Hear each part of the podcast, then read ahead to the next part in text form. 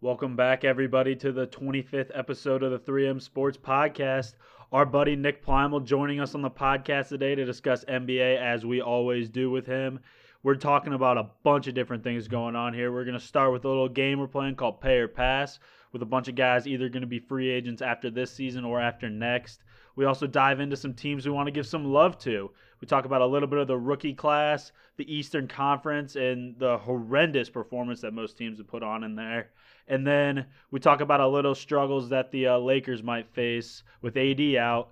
And lastly, the Utah Jazz, who are on absolute fire. They come up in the pod. See what Bernetti and Nick think about them. I love them, but you'll have to wait to get their takes. Before we get started, be sure to follow us on Twitter and Instagram at three M B Sports. That's at the number three M B underscore sports. Also, be sure to subscribe, rate, and review on Spotify, at Apple Podcasts, and wherever else you get your podcasts. We love all listeners. We want uh, we want to hear your comments. We want to hear your feedback. And I'm not going to keep you any longer here. We got to get to Nick and Bernetti. But first, right music. Alex Murtha, Charlie Robson, they're going to introduce us.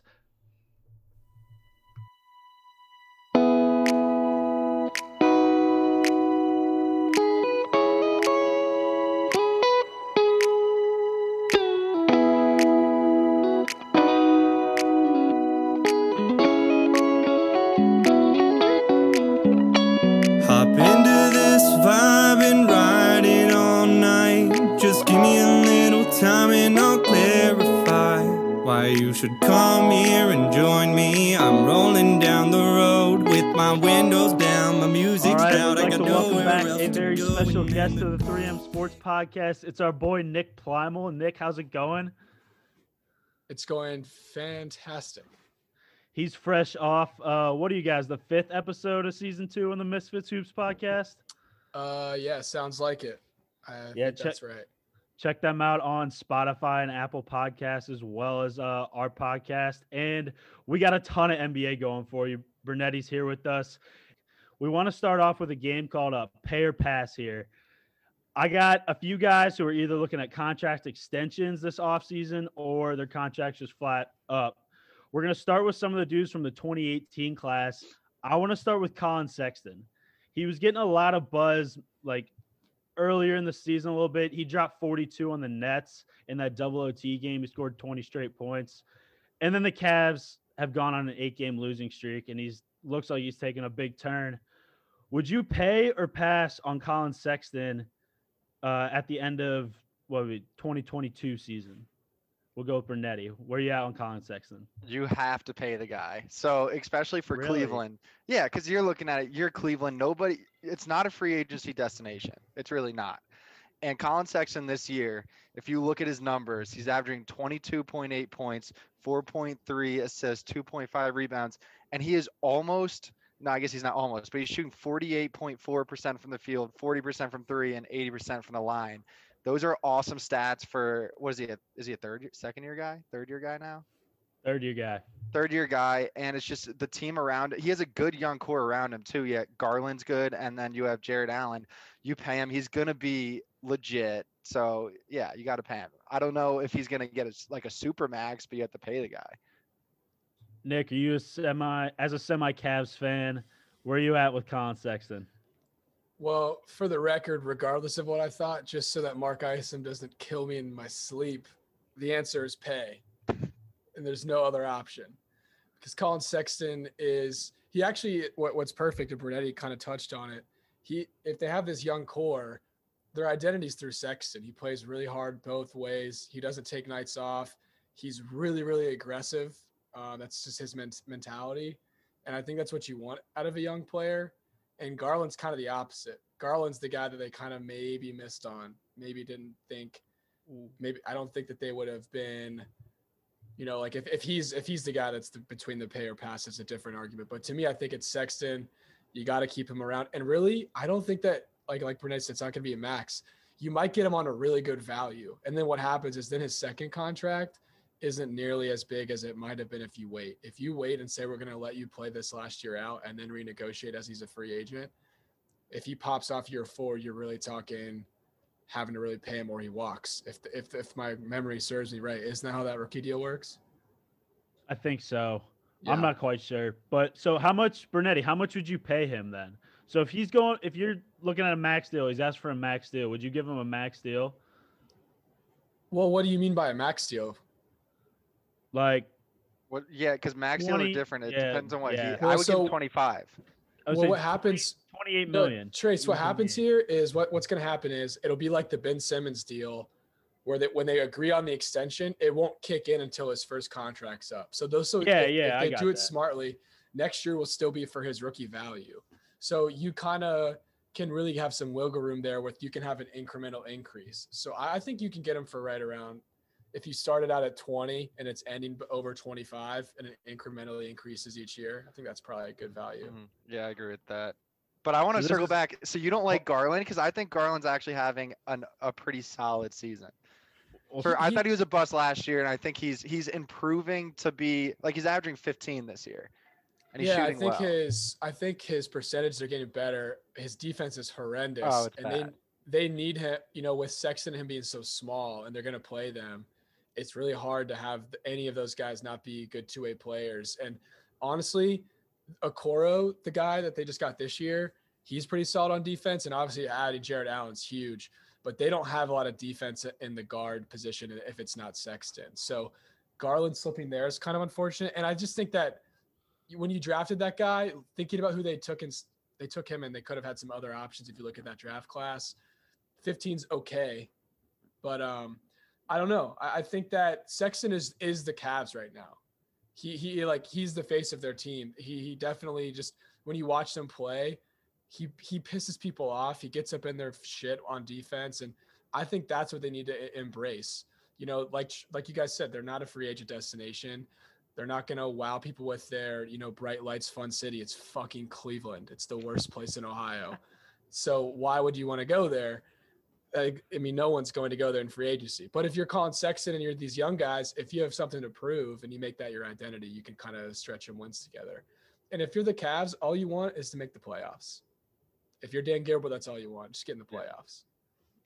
Well, they're not looking like they're going to the playoffs right now. No, I and they're purposely the... tanking because they're sitting Andre Drummond, which is a whole other topic, but that's half the reason why they're playing so poorly right now is they're uh, they don't have their best talent out right there. And Drummond was just playing so bad because he was so frustrated with the situation.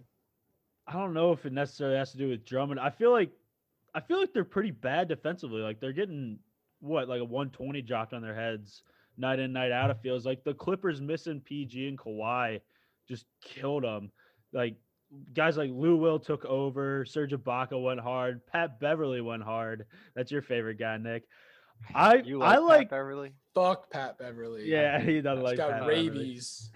Dude, so I think that they. I kind of am passing on Sexton. I'm going opposite of you guys. I like Garland better. I think Garland's playing really well. He's averaging sixteen a game. He's shooting forty-one from three. I feel like he looks a lot better on the court and works a lot better with Jarrett Allen than Collin Sexton does. He's always throwing lobs to Jarrett Allen, and uh, he threw one to Okoro the other day, but Okoro didn't quite get up there. I think that they should move Okoro to the two guard. I think the three of those guys are too small. Okoro's only a six five playing in the small forward position. The N B A is getting bigger. Maybe trade Sexton, go with Garland, Okoro, draft a small forward. I'm just that's saying. That's the worst take ever. Yeah, that's wow. well. That is not a great. Okoro is not playing that great this year. He's shooting no, under forty percent. Like, wh- why would you give up Sexton for Okoro? Okoro is not the future of your franchise. That this draft this year was so good because it was just filled with like solid players. But there's not I'm a not ton saying- of. I'm not saying put your eggs in Okoro, but you could yes, trade. Yes, you're getting rid of Sexton. Trade Sexton to put him in the place what, of Sexton. He could, but he doesn't have to produce like Sexton if you get somebody else back who like you can put your eggs in whoever your small forward is. All right, Trace. So break down the trade. Yeah, Sexton a, with one year left oh, on his deal. Know, Who's taking looked. that? Well, no he's got he's got next trade. year, and then he's got his qualifying offer. But yeah, people could right. trade for Collin Sexton. Here's the deal. You said, I don't know. I watched Collin you Sexton. Collin Sexton, Andre Drummond. And four first for Bradley Beal. But then you're going to have to trade Beal in another year when he gets pissed off. And the Wizards say, huff my nuts. And yeah, they just hell no. deny that deal. They so would fast. take that. Okoro? No. no, no, no. Collin Sexton, Drummond, and four first. They're taking that in a second. I don't think so. Although those uh, first would be good from Cleveland. All right. My next guy, pay or pass, Marvin Bagley. Nick. Oh, um, this was hard. I think I think that the Kings might say pass because of the shit going on in that franchise. But my answer is technically going to be pay, but not from Sacramento. I think if you're another team and that guy's available and you can get him and you can maybe even make a trade and extend him immediately upon the trade, that's where the pay comes in. We've seen it across the league. We've seen guys go from the wrong franchise to the right franchise, to a system that works better, to a team that shows them how how, uh, how they want to be playing with them. And I think the Kings are not using Bagley like he could be used in his fullest potential. Um, he obviously was taken really high in the draft for a reason. He had an incredible start at Duke. He's had injuries throughout his entire N B A career. And the Kings are kind of just getting done with him. And his dad throwing shit on Twitter about trading him, and they're just, it's a lot of just bad stuff. And honestly, Sacramento is where good players go to die in the N B A. So if there's any chance to get convinced of a player to have a second, you know, opportunity at life, it's the fact that he's playing for Sacramento. I can think of so many other rosters that could take a guy like him and turn him into a really good player. So yeah, if I'm the Kings, I might not pay him because it doesn't seem like it's working out. But if I'm another franchise and I can get that guy for cheap and then extend him with my own dime, then my answer would be pay. Yeah, I agree. I agree with that a lot. I think I think he's one that's going to be on the move before this year's deadline, and whoever's going to get him, I don't know what his trade package is right now. It'll be interesting to see what the Kings want for him, but he's definitely someone that's going to be on the move eventually. So I think he's gonna he's gonna move on to a contender soon, and by the end of the year, I think he's gonna be he's gonna be playing meaningful meaningful minutes in the playoffs. So it'll be interesting to see where he goes. What if you're the Celtics and you're saying we need we need bench depth and we need better bigs? What what do you think they could package together? They have that trade exception uh, they that do they got trade. from the uh, deal of Hayward, so they could almost fl- they could basically just take Bagley and a contract back for maybe yeah. Whale, and then use that exception. Maybe that put in tr- like Tristan Thompson in that or something, because he's been a bust this year. Yeah, but that yeah. I think Boston might move Kemba also. I think Steven Adams and Lonzo Ball to. to Boston for Kemba Walker is my blockbuster trade coming up. That's a little off topic, but that's going. I, I could see that. I think that money sounds yeah, like it I works. It. Yeah. That's not the worst trade you've ever thrown. Why would the Pelicans take that back? What's their incentive to take that back? They want to get rid of Lonzo, and right now at point guard, it's not working. So Kemba come in there as a leader. I think Kemba's good. He's just he's been injured, and he just needs to get out of Boston. It's the same thing with Hayward. Hayward came there and was just injured all the time. Kemba's just been injured his whole like something with Boston. Everyone gets injured. I think that Danny Ainge is just getting the like no like. Can you imagine if like this was the Lakers and it was Rob Pelinka? He'd be actually assassinated by now by a Lakers fan. Like Danny Ainge is getting no shit for the fact that they have year after year not not made the right moves. Let Terry Rozier walk, who's just a bucket now in Charlotte. They took back Kemba, who can't get a consistent like game going. They let Hayward walk for nothing. He's like putting up triple doubles in Charlotte. Like, I feel like Danny Ainge has just made a string of bad decisions, and we'll see if this. He didn't take the deal with Miles Turner. They could have done yeah. a trade. yeah, the Pacers. He didn't take that. So why? Maybe I'm just like not uh, in Boston. I don't know how their fans are taking it. But when I listen to mainstream stuff, they're like Danny Ainge. He's ruthless. He's heartless. He'll make a trade at any second. I'm like, will he? Because he has made awful decisions the past three years. No, I agree. I totally agree. I've been – my dad is a diehard Boston fan, and we have this debate every – Danny Ainge has been bad other – even in the draft, other than Tatum and Brown, which were two top five picks. If you look at his draft picks the past three years, I'll give him Peyton Pritchard. I kind of like – Pritchard is not bad. Yeah, but, who, but who's the guy that they took before so Pritchard? From Vandy. Smith? Yeah, he, he, yeah, he's not playing at all. And other than Taco, Taco's going to be a beast. All right. So it sounds like you guys are saying the Kings at least won't pay Marvin Bagley. He'll end up somewhere else. I kind of agree. It's probably time to get him out of Sacramento. I it's like that. I like the Sacramento idea of him on the Celtics. We could just say yeah. Sacramento as a franchise. Get the fuck out of here. What about bring him back Haliburton? To Cincy? Hey, I that's that's we're coming later. Yeah. Ty, Tyrese needs Fox. out. He is too good for that franchise. He doesn't yeah, get deserve De'Aaron Fox out of there too. I love De'Aaron Fox. I want him out of Sacramento too. Dude, bring Sacramento back to Cincy. Hey, we will treat Tyrese. We'll treat you right, brother. Yes, we will. We will treat you right in the in the Queen City. All right, Brunetti. Are the Suns paying DeAndre Ayton in a couple yes. years? Yes, yeah. you have to. You have to. He's he's gotten better each year. I know he uh, he got caught with, with some roids last year, and he was suspended for like half the season. But he's he's good, and him and him and Booker are your young core that you you guys need to build around, and they have some nice pieces. Um, Like Miles Bridges, uh, what's his? What's the guy from uh, U N C? Why am Mike, I mean, uh, Mikal Bridges. Mikal Bridges. Mikal Bridges. No, who's and, from U N C? Cam Johnson. Cam Johnson. Yeah, both of them are good on the wing. So, yeah, you got to build around those two. Yeah, no brainer. Pay him. Keep it rolling. Pay him. No brainer. All right, Nick. Aaron Gordon. Fuck no. No. They, he's no. been with the Magic for how long now?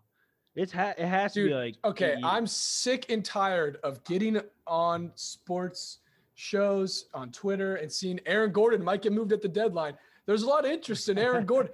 No one wants Aaron Gordon. No one wants him. You know, there's a reason he hasn't been moved in five years. Yeah. Nobody wants Aaron Gordon. He's a player who plays like he shouldn't play. Like he he purposely plays like he is a like a point forward. He can't really shoot as well as he thinks. He takes bad shots. When he came into the league, he was an incredibly, re- like, really good finisher around the rim, incredible at drawing fouls, getting to the rim. Doesn't do that anymore. Doesn't play defense anymore. I- I'm done. I'm out on Aaron Gordon. Not sure what the hype yeah. is. Why am I seeing him in potential trade deals every single year? No it's one the dunk wants contest. Gordon. It's just the dunk contest. Everybody was infatuated with the, the dunk contest. I agree. I'm out on Aaron Gordon, too. I'm so tired of that, dude. It's like, when will Aaron Gordon and the Magic finally put it together? It's like, never, never. They they stink. They're like the A C at best every single year. That's another team that needs to blow up. That's oh, another yeah. team that needs to just get rid of the whole franchise. Like Mo Bamba, I don't even know why he's still on the team. Uh, like uh, Vucevic is a beast, though. I'll give him that. But the, it's the same thing with Sacramento. You have like a, two good players, and the rest are just. Well, it sucks that Isaacs is hurt because he was he yeah. was having a really good good season ending last year. Yeah, yeah, that does suck. And Markelle Fultz too. He went down early this uh, I year. I forgot about that. Yeah. All right, Brunetti. Uh, is it? Is it Jonas or Jonas? Jonas Valanciunas? It's Jonas. Yeah, Jonas Valanciunas. Are you paying him if you're the Grizzlies? What is his contract? I don't even I know what his like, value is. I don't – well, Let maybe not. His... If you're the Grizzlies, is he in your future plans? Yeah, I think he is. He, he's he's a serviceable, serviceable big, but he's not one that, like, if you lose him, it's it's going to hurt your franchise. He's – I was not expecting his name to come up. I'm not going to lie. yeah. That's what I thought it was interesting. He's, but he's playing, averaging he's, he's averaging well. a double-double. He's playing well. Yeah, I would he, keep him, but I don't know how much. Like he's he's a guy that you don't give a long-term deal to. You give like two years, forty mil or something like that. That like you can get he can be an expiring contract if you need him to be. So then you would pay him. So I just looked his contract up. He's fifteen million this year, fourteen next year. So, yeah, twenty million. You give him a little How bit. How old is he? He's not a free agent. Why are we talking about pay or pay? the uh, extensions for this offseason. Because a oh, lot of players extend yeah. him. Okay. Yeah, yeah. No, I would wait. I would not extend okay. him. All right. Uh, Nick, what are you doing if you're the Bulls with Wendell Carter? I don't know. Well, for starters, go Bulls. Uh, buy the transitive oh. property. I have to root for the Bulls because Billy Donovan is their head coach. My cousin used to be the head assistant under Billy Donovan. So by the transitive property, I can only say good things about the Bulls. So go Bulls. Pay Wendell Carter. yeah, there let's we go. Not talk, let's not talk about their uh, bad losses this year and the fact that they don't play defense and that I don't know why Kobe White and Zach LaVine are on the same team. Doesn't matter. Go Bulls. Pay Wendell. It's Lauri Markkanen who's the bigger question mark to me, not Wendell Carter. Carter's younger. Yeah, he'd be as a had, better one. He'd be a better one. I think Markkanen's the one that you have to really make the decision on because he he actually will be. I think he'll literally he decided not to yeah. to to take any offer that was qualified to him. So he's playing through this season. Um, on the on the here shameless plug on the Misfits, I had Dez on, my friend Dez, and he's a huge Mavericks fan. And we discussed both LaVine and Markkanen, how they don't, we don't see them lasting that much longer in Chicago. And he just talked about how much he wants LaVine on the Mavs because he thinks LaVine is a better player than he gets credit for because they think he just like They people think he's good stats, bad team guy, but I think marketing could be the same way. But no, Carter's. I think we just got to give him more chances. So if you're the Bulls, you probably pay him to give him an extra year. Especially, it kind of goes back to the same thing as Sexton, right? Aren't they in the same draft class? Yeah, I think so. Yeah, so if you're that, it's the same idea that you could extend them, wait till the offer kicks in, get them on a good deal as opposed to waiting, playing the waiting game and getting screwed by having to pay them a max or letting them walk. But I so think you would it's extend too early. Them this offseason? Yeah, because then it wouldn't kick in. And I feel like, I mean, in fairness, I've probably only seen the Bulls play four times this year that I can recall. So I haven't seen any great Wendell Carter stuff personally, but he's everything you want in a future N B A big. He's got touch around the, you know, three-point line. He's a good free throw shooter, and he's really got – he's got great long arms on defense, good shot blocker. So I don't really know why you wouldn't pay him.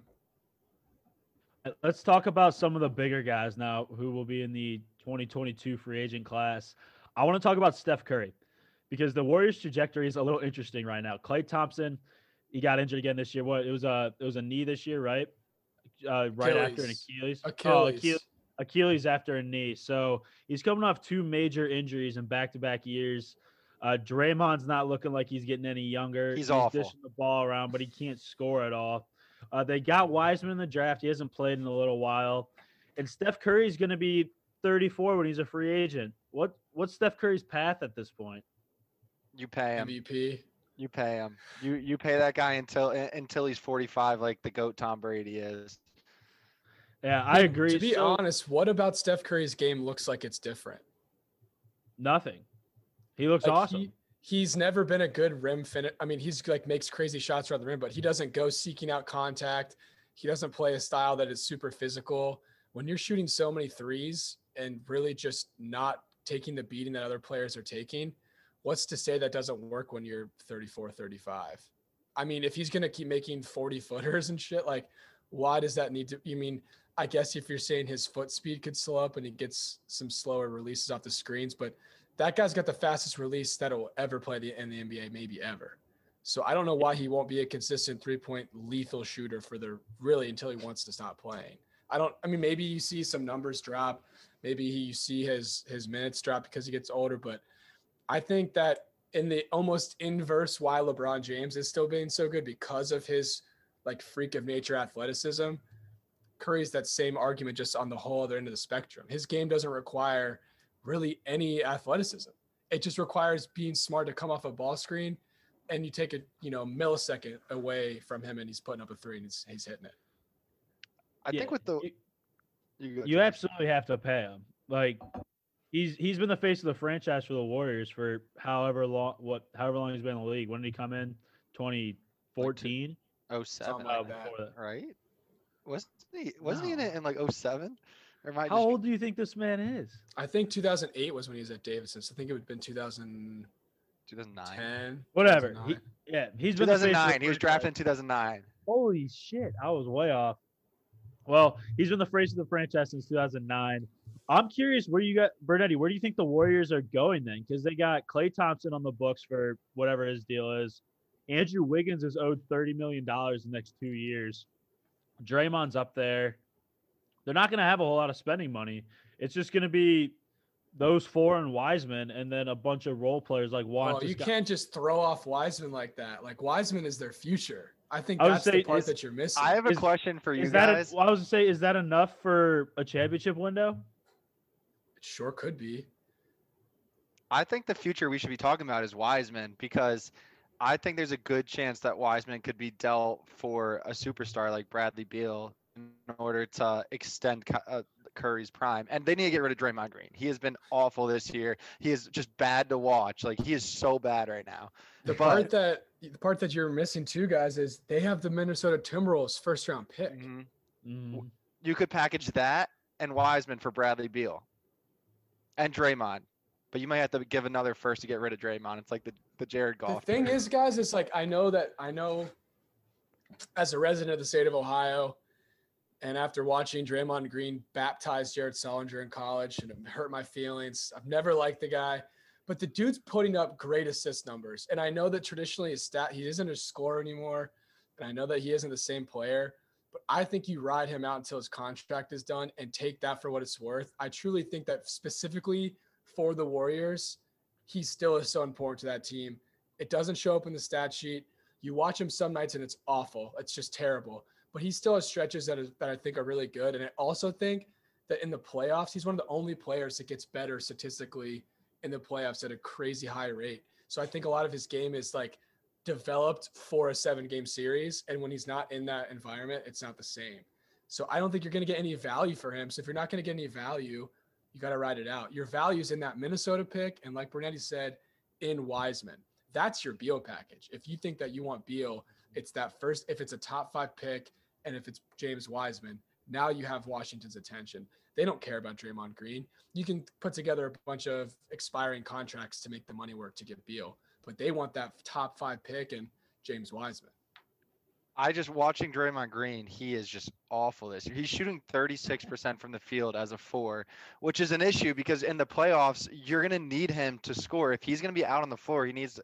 So that's why I think the amount of cap he's taking up, if they're going to get Bradley Beal, it'd be nice to get his contract off the book somehow. And then maybe next year in free agency, you can bring in someone that can shoot above thirty-six percent from the field. Well, I'm a Draymond Green hater this year. You probably have to put Wiggins in that trade too because of his contract. Oh, get, yeah, right? Get rid of him. Yeah, both of them.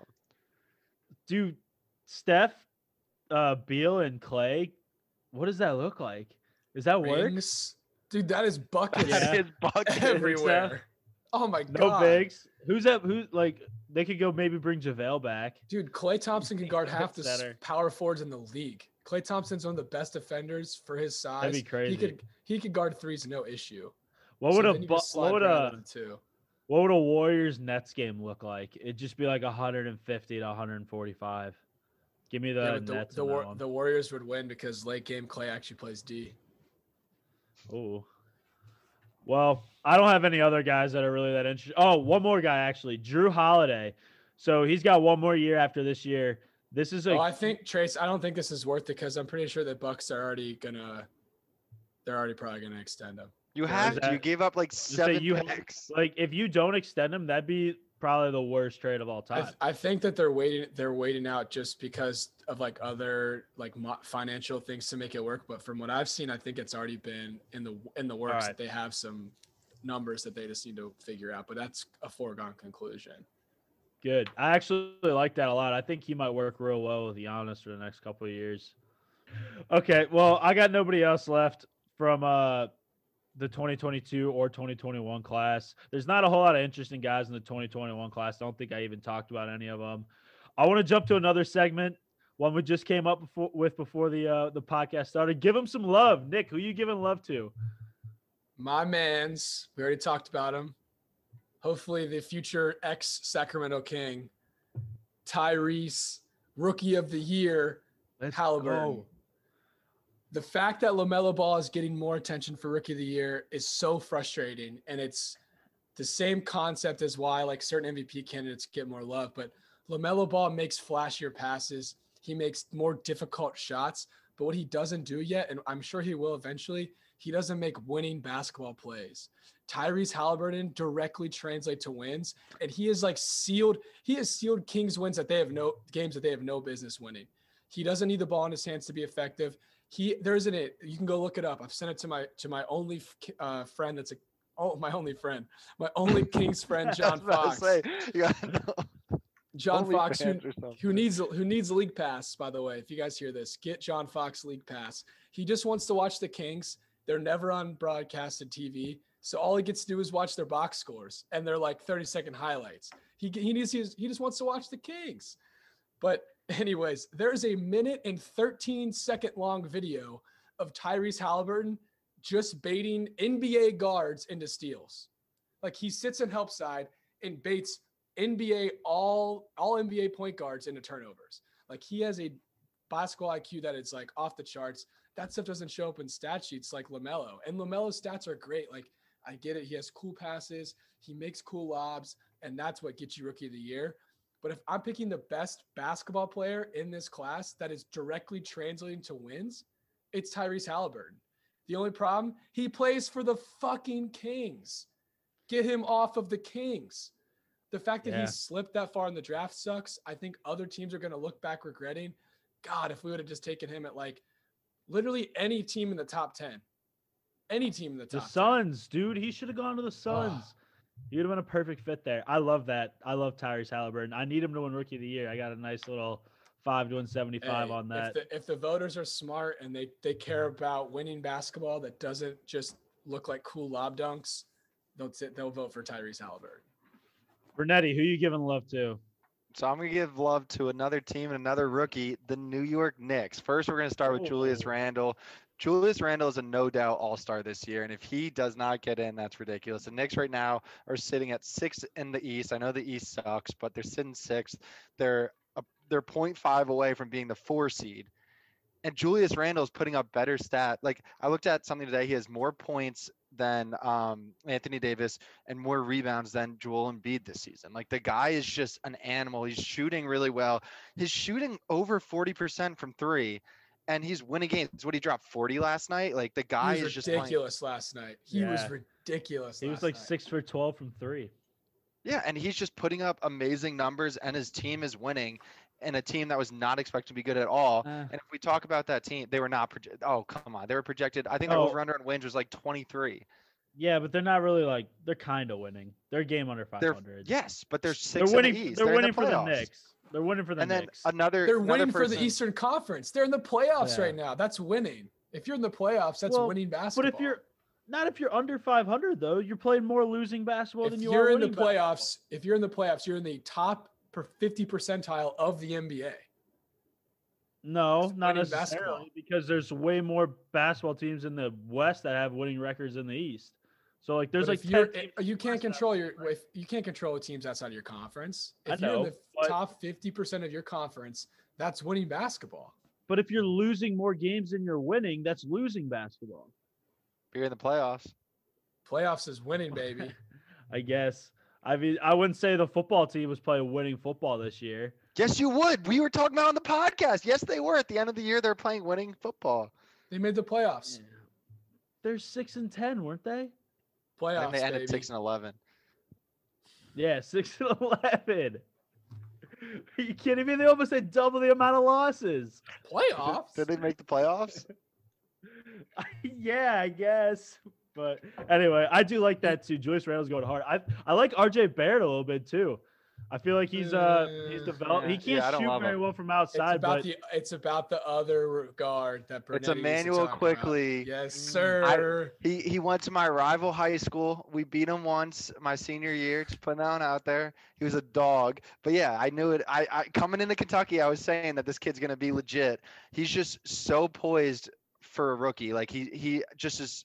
So in control of the floor when he has the ball. The team runs really well through him, and I mean his percentage his percentages weren't great at the beginning of the season. He got him up, so now he's shooting above forty percent, and he's good. He's Knicks fans think he's like the guard of the future. It's uh, and they just got Derrick Rose as mm-hmm. a nice little extra guy off the bench, just throw in Derrick Rose, well, who on the occasion will give you thirty points like randomly. Now I think they need to get rid of Elfrid Payton, though, because you don't want to stunt the growth up Quickley and have three go- three-point guards. So get rid of Payton and let either Rose or Quickley start. I'm going to give some love to the Utah Jazz. I feel like people aren't talking about the Utah Jazz enough. E S P N finally ranked them as the number one team in the power rankings this week. They're twenty-three and five. They're nineteen and one in their last twenty. They've covered eighteen out of the last twenty games they've played in. They're going to have at least two all-stars in Gobert and Mitchell. They're playing, they're the best team in the league right now. I don't know if it's sustainable, though. So they have they, they have an this, incredible this resume. Matter. Why? Dude, they're the one seed in the I'll West. Tell you what's, I'll tell you what's going to happen. You're giving love to the Knicks, who are under five hundred. I gave and, love to the Knicks. But Knicks defended them, too. And you're saying no, this doesn't matter? No, I just matter? said that I did not defend the Knicks, other than the fact that if you make the playoffs, it means that you're playing winning basketball. That's all I was saying. What I also will say, though, is that the Utah Jazz are notorious as a franchise for having incredible regular season numbers, having great regular season teams, getting to the playoffs and not having what it takes to win rings. And what the other teams in the West, specifically the Clippers and the Lakers, don't give a shit about, it's the regular season. So you have two teams Ooh, sitting over there. You have two know. behemoths in the West. So the Jazz, I guess the only thing that makes it a, a pretty potentially interesting storyline is if they finish in the one seed then the Clippers and the Lakers would have to play each other before you got to the Jazz and the and the Western Conference Finals. But I'll say this. I've watched the, the Jazz just melt down last year to the Nuggets in the bubble, and the Jazz t- just melted down because they had Rudy, they have Rudy Gobert guarding Jokic on the perimeter, and all of their interior defense is gone. So any team with the stretch five that can bring Rudy Gobert out of the paint, that is Los Angeles Lakers, that is Denver Nuggets, those teams are always going to have a seven-game series advantage over the Jazz until they show that they can withstand that. But this year, to Trace's point, they're playing a lot better offense. And the best part about it is my man's Jordan Clarkson is going absolutely yeah. nuts off the bench for the Jazz. That's it. I mean, we were talking about bets before the season. I told you guys, I don't know what the numbers are, but obviously Jordan Clarkson would be my pick for sixth man of the year. You did. So I'll, I'll pat my chest. Jordan Clarkson, sixth man of the year. I mean, you can almost lock it in right now. He would have to literally not play the rest of the season to not win that award. His numbers are incredible off the bench. He put up like forty last night um, in their game. So that's the, that's the key. They have Mike Conley, who's playing at an all-star level. Donovan Mitchell keeps getting better. And Jordan Clarkson, you have absolute dagger jump shooters, and Donovan Mitchell, who's just an all-around great guard at all times on the floor for them. They're killing teams. They beat this no Embiid, but they beat the Sixers by eleven last night. They beat the Heat by eighteen, beat the Bucks by thirteen and fourteen, beat the Mavs by nineteen and twelve, Warriors by nineteen. The only team that's given them fits are the Nuggets. They lost to the Nuggets by eleven and then beat them by four. They're beating everyone. They're killing everyone. They look way better than they have in past years. I know the Jazz notoriously have not been that great in the playoffs, but they, like Conley was not playing this well last year for them. He didn't even play a couple games in the first round of the playoffs last year. Jordan Clarkson, like you said, looks amazing, sixth man of the year. And Gobert and Mitchell seem to have figured out how to play together again. I'm giving love a, to the Jazz. They're going hard right now. They're just a right team now. That I think it's kind of like the Toronto Raptors, right? Where it's just like no one gave a shit about what the Raptors did until they finally won a ring because they kept having good regular seasons and then just losing in the playoffs. So unfortunately, for, from my perspective, I'm just like the same way on the Jazz. Like, I, I like them. They have one of the only good Ohio State basketball players in the league. So I'll obviously root for the Jazz with Mike Conley, but I'm just not going to believe that until I see it. And I'd love to be proven wrong, honestly. I'm sick and tired of the Clippers-Lakers stuff on the West. I'd love to see the Jazz and the Nuggets or other teams like that get all the way to the end. So I'm definitely going to root to so that I'm proven wrong. I'm just – I won't believe it till I see it. Nick's just a hater. Well, no, because I kind of agree with that. In the in the playoffs, it doesn't matter your starting five. It matters – like the thing that matters is who you finish – the game with, and I don't know if you can finish the game with Gobert. I just don't think he can guard the two most important people you need to guard in that series. And who are they going to have? Derek Favors guard him. So that's the issue with, I mean, they're going to play Denver probably in the second round, and Jokic is going to go wild on Gobert because Gobert can't guard him. So maybe he they'll put pick up, up someone. forty-seven on Gobert this year. Like it was yeah, nothing. Like on. It was just a walk in the park. Yeah. He got up forty-seven. Like it was nothing. They're going to, they're going to have to go with like Favors on him and go small or something, because you can't you can't play Gobert a whole game on on um on Jokic or on Anthony Davis. And the difference too is when the the Lakers get abused by Jokic because he's Jokic, they abuse Jokic on defense with Anthony Davis. Mm-hmm. Gobert both gets scored on by Jokic, but then also doesn't attack Jokic on offense because he's not a great offensive attacking big. So the Jazz are always going to be at a disadvantage in the center spot in the playoffs, especially against the Nuggets and the Lakers. And to a certain extent, even the Clippers, because Serge Ibaka is yeah. a stretch five. Mm-hmm. He's going to bring him outside of the paint too. He's not going to be as efficient and as effective as a scorer, but it's the same concept. So they're two games up on the Lakers, two and a half on the Clippers. A D just went down. He's out through the All-Star break. The Clippers haven't played with P G or Kawhi in a while. And then um, I guess the Phoenix are like five, Phoenix is uh, the four seed. They're five games out. Do we think that the Jazz are going to finish with the one seed now that A D's down and the Clippers, you know, who knows what P G and Kawhi are going to be doing with these injuries? Probably. Or uh, you think so? I feel like they might too. I don't know what the uh, the Lakers' schedules looks like, but they just don't look that good with A D off the court. They – I think one, two, one point games against the Thunder. They got obliterated by the Nuggets when A D went out. So, and the, so the Lakers are worse when a first team All N B A caliber player is not on their team. Yeah, but I don't think they can got string it. together. fuck you. I don't think they can. String, I don't think they can string together wins uh, like they'll need to to keep the number one seed without A D well, in there for a month. They they don't care. I just don't think they care. Uh, I think they, they do. They I think definitely they don't care. Wanna... LeBron's played every game this year. Well, I that's, don't think that they want to play the Clippers. I really don't. I think they if they want to. They, if they're going to play the Clippers, they'd rather do in the conference finals rather than having to play them in the second round and then go against the Jazz. For sure. I just think that at this point with Davis being health, unhealthy, they're going to be extra cautious. If it means sacrificing the fight for the yeah. one seed, they'll take the two seed. Um, and I think that if you're LeBron James, you're looking at the West Conference, Western Conference, like y'all just aren't going to touch me in the playoffs. Like it's just, I think that's their mindset. And whether that's right or wrong, we'll see. But LeBron James doesn't not make the finals. He might lose in the finals. The Nets might get him or whatever, but he's not. He, LeBron James doesn't not make the finals. It's just how it works in the N B A. So are the Nets your favorite in the East now, Nick? I feel like I feel like it's so hard to say because they've not really fully had the roster together yet. They play no defense. Like they are historically one of the worst defensive teams to ever exist. Yeah. But their offensive like p- firepower is terrifying. I just think that in a in a in a matchup against like the Lakers or the Clippers.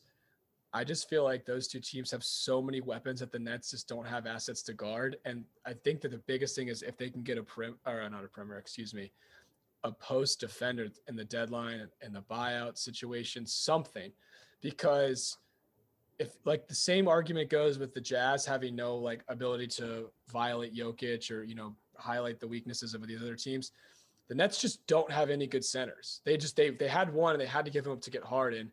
And DeAndre Jordan is just a shell of himself. So they have no good options at the center position. And if I'm like thinking of a Lakers Nets matchup, I'm looking at Anthony Davis putting up God numbers because it's one thing if you have someone like Kevin Durant who can score on anyone, but it's the other thing when Anthony Davis is just getting layups, just getting offensive boards and layups and free throws. And that's what would happen against the Nets because sure, Kevin Durant's as long as as A D, so he can maybe stretch and guard him at the five for some parts of the game. But I don't want my guy that's supposed to be leading me, me on offense also guarding the Lakers, you know, second best player. And then if Kevin Durant's slotted down to guard A D, that means like Joe fucking Harris is guarding LeBron James. That's curtains. That's curtains. That's fifty, twenty, and twelve. I think that is Jeff Green, Jeff Green would have to step up. Yeah. But that, if if you're the Nets, you're like, we're trusting Jeff Green. The guy's played on like nine basketball teams I agree. to win our He's finals. Like, stopper. The Lakers have guys that you trust that have played in huge games. Like even Marc Gasol, like N B A champions that like at the end of the day, you trust. The Nets are relying on guys right now that I don't think are proven postseason trustworthy players. So that's why the buyout market's going to be huge for them. If they can get some veteran, trustworthy, experienced guys, then I would really be confident. But at the end of the day, like the Bucks don't, I'm not going to trust the Bucks. I don't really trust the other, other teams in the East. So it might as well be the, be the Nets. So you don't trust, I really like the Sixers this year. I think they yeah, finally got rid of Brett Brown. Yeah. And that was thing, my pick. That was my pick. Yeah. I just, I, I think it's the same concept. It's like, am I trusting a Ben Simmons led team with their offensive like cluster that happens late game? I feel like every close game I watch them, it just is like, I'm just stressed. Like, I don't know what they're doing. They can't get Embiid the ball. The Nets in a close game, they have so many options. And that's what postseason basketball ends up being is close games. But to your point, Embiid looks unguardable. And like mm-hmm. I just said about the bigs, same issue with the Lakers. Of course, that would be highlighted with Embiid. I mean, he'd probably take twenty-five free throws against the Nets. Yeah. I think the argument with the Sixers is, if especially if they're making it to the finals against the Lakers, Embiid can match up with Anthony Davis, and Embiid's probably better than Anthony Davis right now. And then oh, Simmons yeah. is one of the only guys that can match up with LeBron and defensively. So they kind of match up well, but it all comes down to like, are you going to trust Seth Curry to continue on this like fifteen points per game? And, but I, I don't think the Nets can, can beat the Sixers in a seven game series. I really think that Embiid's going to average forty in that series because no one's going to be able to guard him. Now, no one's going to be able to guard James Harden and Kyrie. Or Durant. Well, Durant, do you think Simmons could guard Durant? I don't think anyone can guard Durant when he's well, playing at his yeah. best. He's just so unguardable. But yeah, they just so can't Steve, guard anyone. Yeah, so Stephen A was on First Take today ranting about how the Nets are going to win the finals and they're the best team in the league. And I'm kind of with Nick. I don't think you can tell right now. They've played six games together, the three of them. Yeah. They've played sixteen. I think tonight will be their seventeenth game together, or uh, since that Harden trade. They've only played six games together. K D and Kyrie are out tonight. There's just no way to tell. I mean, they there's five and one in those six games. They've scored an average of like one hundred thirty points, but they've given up an average of like one hundred twenty-five. The only time they held a team under one hundred points was the Heat, Brunetti. They held the Heat to a solid eighty-five points there. But it's so just bad. Too soon to tell. I like the Sixers too, Brunetti. I think they match up really well. The East is whack. So they have three teams above five hundred, about to be four. The Celtics are about to beat the Nuggets. I I don't know what to make of this at all. Like, is, is it just going to be a cakewalk for the first three seeds in the first round in the East, Brunetti? I'm, you know, I'm, I have a bias here, but I don't count out the Heat. I think they're going to make two moves at the deadline. I, they're going to make, they're going to get, they're going to make moves. So Kelly Olynyk's not starting on that team. I mean, that's, that's ridiculous right now. And Goran Dragic's been out for the whole year, it seems like. So their team, that's going to be like a seven or, or six or seven team that, or six or seven seed. That's going to be dangerous, but The, definitely the three best teams are the three best right now in the East, but it's going to be, it's going to be interesting to see where the, like the Raptors are a tough team. That's going to be a very low seed, and same with the Heat. Dude, I don't know about the Heat, Brunetti. I keep waiting for them to bounce back, and they, they got just screwed by COVID, dude. They got absolutely yeah. by COVID. They just but need to get they, in the playoffs. That's all they need. They just need to get in the playoffs. Yeah, they got most of their guys back now, though, and they lost to the Clippers last night with no P G, no Kawhi. I don't know, Brunetti. I'm starting to get a little worried. We're twenty-seven games in now. They're tenth still. But they're still missing Avery Bradley and Goran Dragic, who are two yeah. very important. They're two starters. So you're starting Tyler Hero, which – I guess they didn't start him last night, but they were starting. You're starting Kendrick Nunn instead of t- starting Tyler Hero, which Kendrick Nunn should not be playing basketball in the playoffs for the Heat. Like, he should not. He should be locked in a closet with no rap.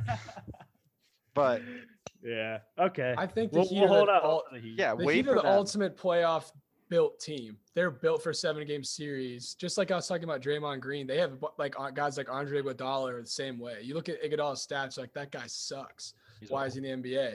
But you can you get him into a seven-game series. It's game six. You need a win. He's been there so many times. He knows what it takes to make those winning plays, and he makes huge shots in those big games. So they have guys like that that I think really makes them a hard – it's hard to gauge where they're going to be at. Nobody saw them making the Eastern Conference Finals last year at this point in the season. So we got. I'm giving them the benefit of the doubt, thinking that as soon as they hit their stride, as long as they make the playoffs, that's really all they need to do is just get in the – now, obviously, if they're the eight seed – and they play the Bucks, that's tough. But if they can get that that like six seed range, they can get all the way up to there, which is not hard. Looking at the records right now, that's like what the Knicks are at, I think. So I think it's very possible to see the Heat still make a long run in the postseason. So you got the Knicks in the six seed, the Hornets in the seven, the Raptors in the eight, Bulls in nine, and Heat in ten. Who out of those five teams? I guess we'll throw the Hawks in there at eleven because they got the same record as the Heat. Are those Fuck six teams, Hawks. Are those six teams who you put in uh, as the sixth seed going into the playoffs? Like, who are you predicting? Heat.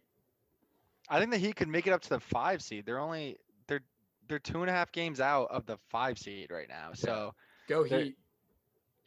Yeah, I think if the Heat get healthy, the they're two and a half games out of the there. four seed. They could be the four yeah. seed. I'm they just, just frustrated to, with them, Brunetti. On a nine and one, I, you, I understand that, that they lost your parlay last night, so you're salty, but they're still. they did. I'm just they're upset they're with... gonna get on a run. They're gonna get. Yeah. They're gonna have a ten game streak where they go like seven and three, and they're back to five hundred. But the the thing about the East is the Celtics look horrible right now too. I know. It's like, I mean, they, they also uh, have Kemba injured, but Kemba, yeah.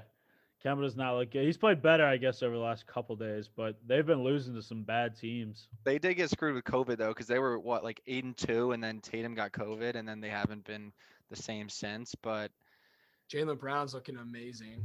It's the only bright spot. Mm-hmm. Yeah, I got to shout out Mark real quick. Nick shouted him out a little bit earlier, but everybody knows Mark. He's been on the pod a few times.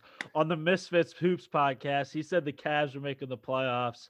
And right after he said that, I'm pretty sure is when they started their eight-game skid.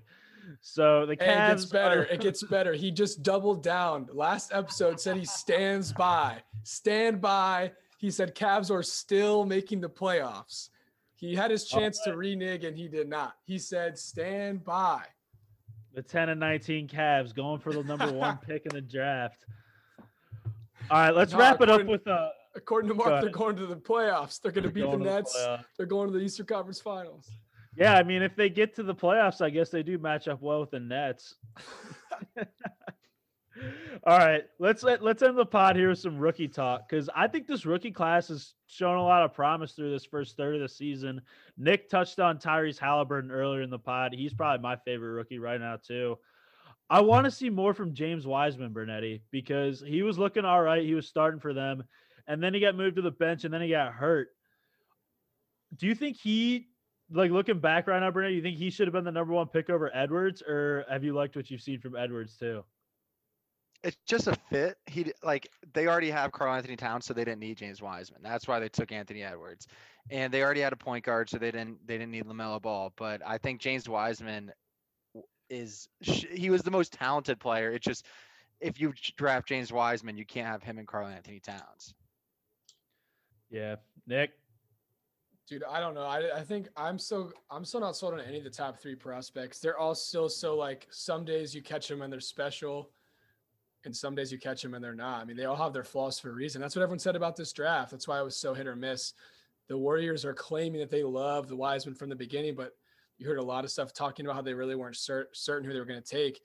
And that's why I'm so big on Haliburton, is because it's so clear that he's going to just be a really great N B A player. Now, he might not be nearly as good as the three guys that we just mentioned in five years, but it's like, to me, he has such a higher floor than they do. You know, the, there could be a, re, a reality where LaMelo Ball is the next Lonzo Ball for all we know. And, like, teams are trying to ship him. But on that same flip of that same coin, he could be an all-star, like, a next year. So it's just there's so much it, – you just don't – you can't really tell. They're they're also raw prospects. But I've seen – I mean, I'll, I've watched – the Warriors are on T V all the time. So I've watched them a lot more than I'd honestly like to. But when at the beginning of the season – James Wiseman was making plays, and I was like, holy shit, if he can do that consistently, that's scary. His touch in the mid-range, his three-point jump shot is so smooth, and he just – he was already picking up the little intricacies of slipping the ball screen, when not to slip, when to set the screen in the other angle to get the guy – to get the shooter the better look. He's really picking up basketball fast. So I like him better than Edwards and, and uh, LaMelo Ball, but my thing is – efficiency matters. LaMelo Ball is still not an efficient scorer, and neither is Anthony Edwards. They have to take a lot of shots to get you their numbers. Wiseman doesn't need the he doesn't need the rock that much. He can finish you with uh, offensive rebounds. He can be a gr- I mean, he has had some great blocks around the rim too. So I'm all in on Wiseman. If I have to pick one of the three, I would go all in on him. But again, don't sleep on my guy Tyrese, best rookie in the draft. Let's go. Somebody get this man off the Kings. I do love Haliburton, but I will say LaMelo Ball is playing much better than expected, and his percentages are higher than I expected. Like, he's shooting better than Immanuel Quickley right now. But I do agree, Haliburton's the best player in, in Dude, this LaMelo's draft. on a tear. LaMelo right yes. now is so hot. I mean, he's had some really, really good efficient games to last like four or five times out. Dude, I like Anthony Edwards. I I I feel, I feel like I've seen a, uh, some good stuff from him. He – He's gotten kind of screwed with D-Russ and Cat being in and out, where he's had to well, be Russell the just prim- got hurt, so yeah, he's like gonna he's had the same thing. I know he's had to be the primary primary scorer for them on most, like not most nights, but many nights this season. That's really hard for a nineteen-year-old rookie. Like coming in, he's taking the bulk of the shots, and like on a team that's terrible. I like his confidence, dude. He'll step into some threes. Like, he'll drive to the hoop. He he seems pretty fearless as a player. I like seeing that out of him. I don't know. I have hope for him. He's hella athletic. That dude has absolute bounce. I think if they could get some pieces around him, he might uh he might be a pretty valuable pick. I don't know. I got hope for these guys. I feel like they're all, like you said, Nick, they're inconsistent, but they're showing some good flashes too. And I I, I look at the little bit of the upside with uh, nineteen-year-old players. I think if you're every single franchise, you're looking like you made the right call. I think if you're the Timberwolves, yeah. you're probably liking what you see in Edwards. The Warriors seem to be very happy with with Wiseman. Other than I know they moved him to the bench, but that's because I think they were playing better than they thought. And I think once they got to the, you know, they were like, oh, we, we need to start making this playoff push. we can't be worried about Wiseman's potential growth. I think all three of those teams are probably very, very happy with the decisions that they made. Am I the only one that just doesn't like Edwards? Maybe. I think he has potential. I just don't love him. I, I think he's he's like just the same. He was what LaMelo, I thought LaMelo Ball was going to be, and his efficiencies are so bad. So maybe he'll get better. But one person we need to talk about who is kind of flying under the radar, Patrick Williams from Chicago. Yeah, I yeah, love him. He's, he's he's a beast. He's I mean he's only averaging ten points, but he's he's just. He's very efficient, shooting like forty-five percent from the field, forty percent from three. And again, he's one of those nineteen-year-olds that's just he's a be, specimen. He is six eight yeah. and long and absolutely shredded. He is mm-hmm. like what you a prototype of a of a wing in the N B A. Dude, you know who else is good for the Wolves? Jaden McDaniels, rookie from yeah. Washington. Keep an eye on that guy. He's six nine. He's only like two hundred ten pounds. He's really uh, skinny, but if you put some weight on him, he might be pretty good. Hey, I always root for the skinny guys. Always root for the yeah. skinny guys. We don't need to work out. We just uh, put the ball in the basket.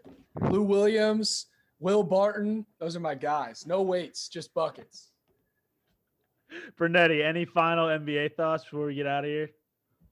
No, just, you know, I'll give you one rookie that because I've been thinking about this and I've been watching. I missed so hard on Tyrell Terry.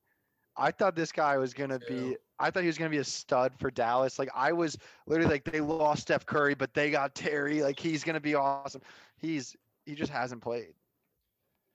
Yeah. So we can have this Trace. My, uh... I really thought the Mavericks were going to be way better. And honestly, Luke, Luka Doncic playing amazing last two weeks, had yeah, a rough start of the well. season, came in a little chunky. He's lost his weight. He's getting back to his, his peak shape. He's putting up some absolute incredible numbers. He just, if you go, if you actually watch the games, he makes passes to guys who are wide open and they're just not making the they same shots that they were making last yeah. year.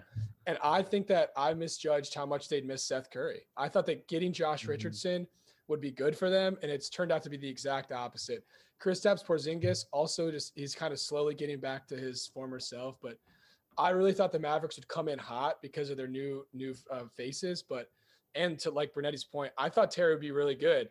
And they hyped him up. They made it seem like he was going to be a rotation mm-hmm. player, and he's not playing at all. I mean, they've been the playing floor. the other rookie, Josh Green, before they've been playing Tyrell Terry. And, like, Jalen Brunson, I mean, he's, like, arguably their fourth best player right now, which is terrible if that's your fourth best player. So I have to eat crow a little bit on the Mavericks. I thought they'd come in a lot hotter. But the thing is, a lot of time left. Luka's Luka, he's incredible. Mm-hmm. So if you get him on the right couple weeks, they get right back into the mix. But I really thought they'd be, like, battling for like the fourth or the third. They need to make a deal. True. They need to make a deal. They gotta make a deal. Who's, I think right, they will. Wait, who's so Blake Griffin's out of Detroit? Like they're they're either gonna do a buyout or they're gonna trade him. Where is he going? And Drummond. Does it matter where Blake Griffin goes? I think offensively he still has it. He's bad defensively now, his, but I think he can. Hasn't had a dunk are... in like two years.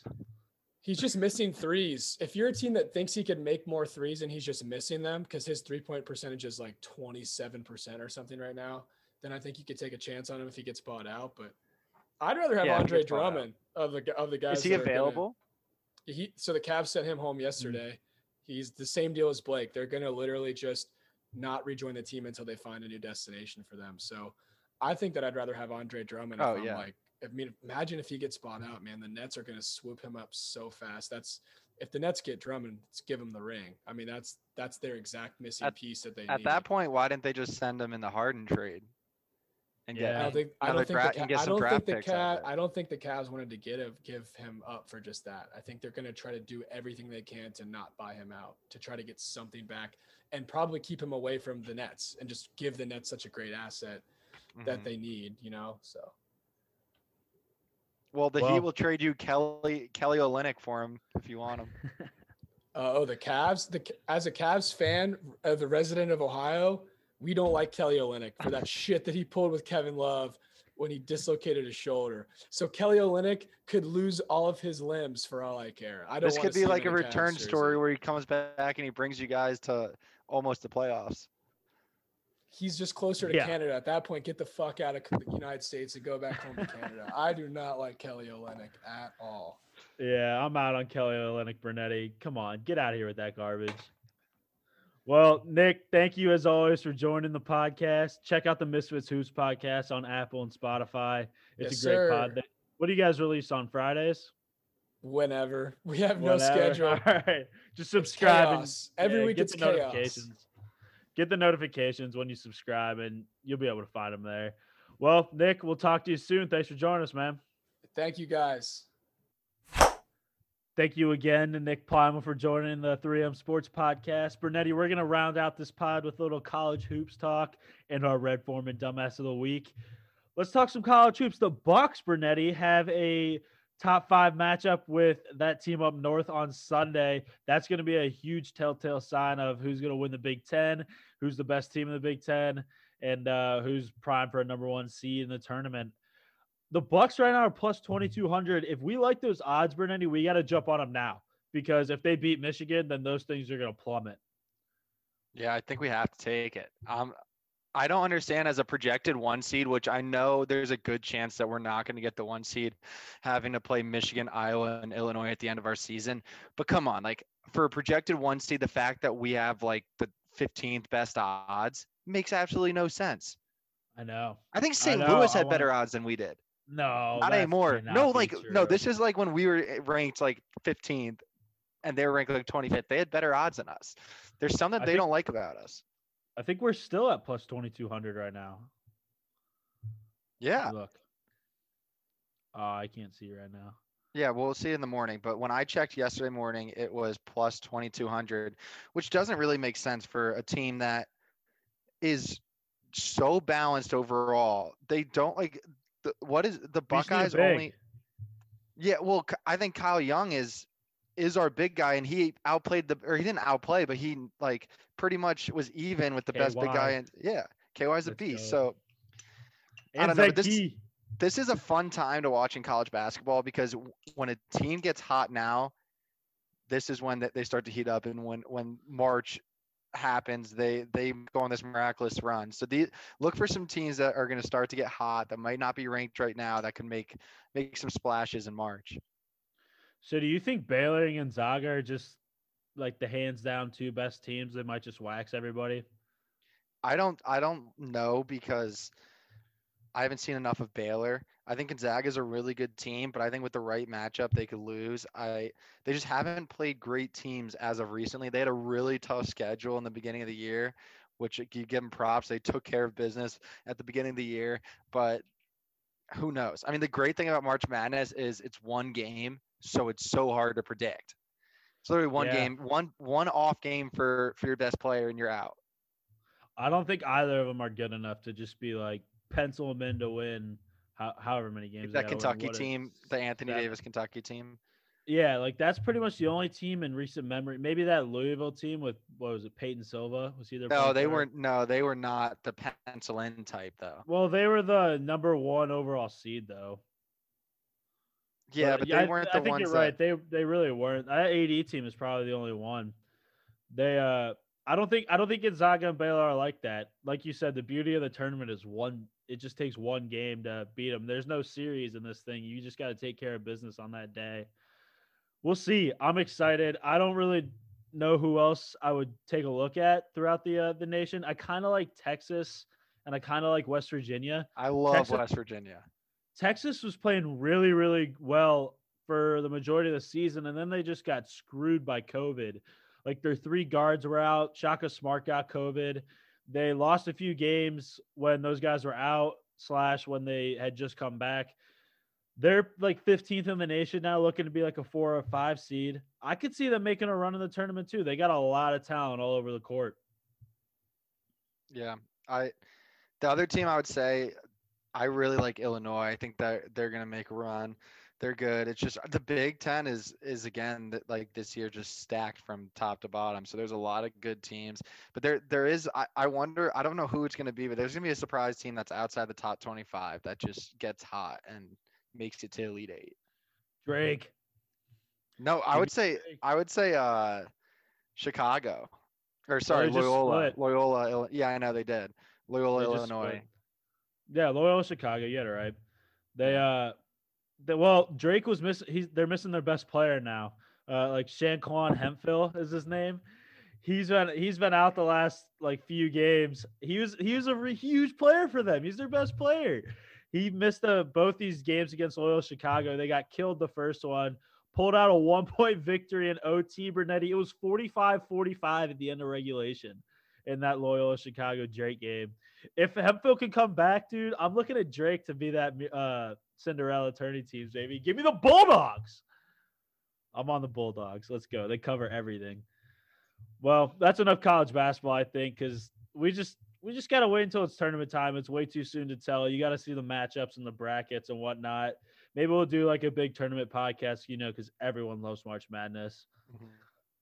Let's finish the pot off with the Red Foreman Dumbass of the Week. Brunetti, I understand you had a top prime candidate for this week. Yeah, so there was recently a uh, a bettor. We don't know the name of him, but he put ten thousand dollars down, and this was either today or yesterday. So he put ten thousand dollars down on the Wizards to win the N B A Finals to win five million dollars.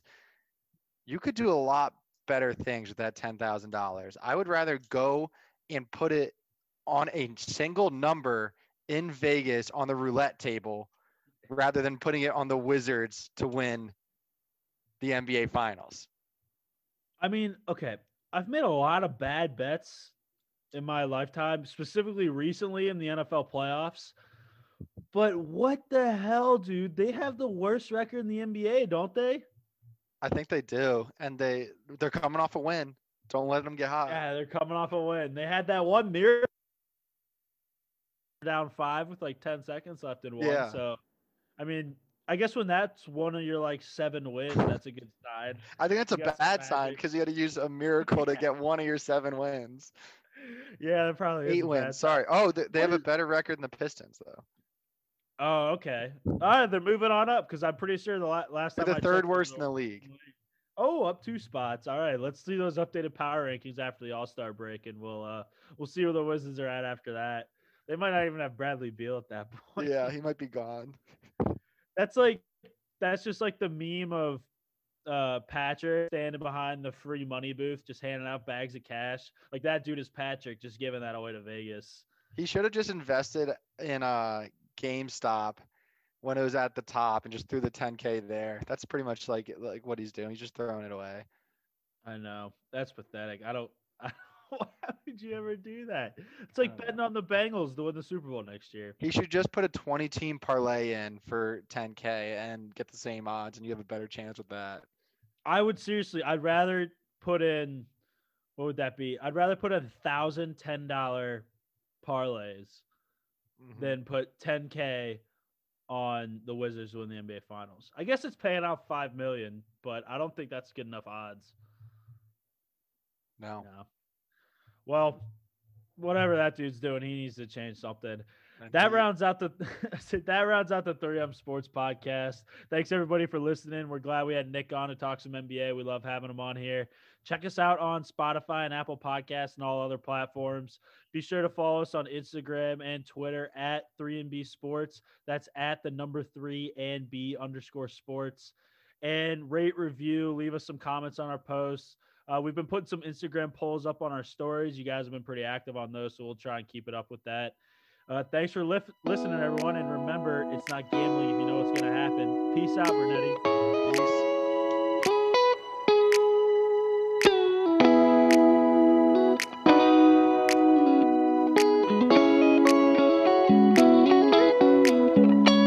Hop into this vibe and ride it all night. Just give me a time and I'll clarify why you should come here and join me. I'm rolling down the road with my windows down. My music's loud, I got nowhere else to go. And then the groove takes over my body, or I just wanna make you lose all control of all the feelings that you get when you buy me. Or I can't help it when I get on a roll. Let me tell you this.